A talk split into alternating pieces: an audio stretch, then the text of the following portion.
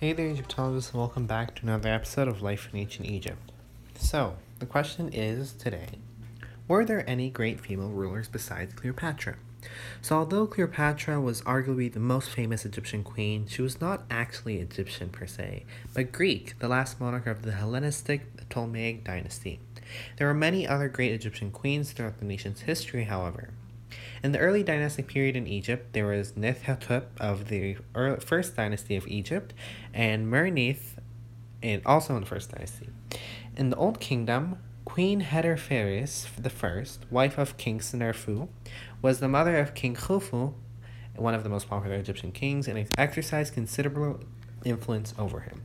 One of the most controversial queens of this same period was Nitocris, who was said to have avenged her brother's murder by inviting his killers to a banquet in an underground chamber and then drowning them.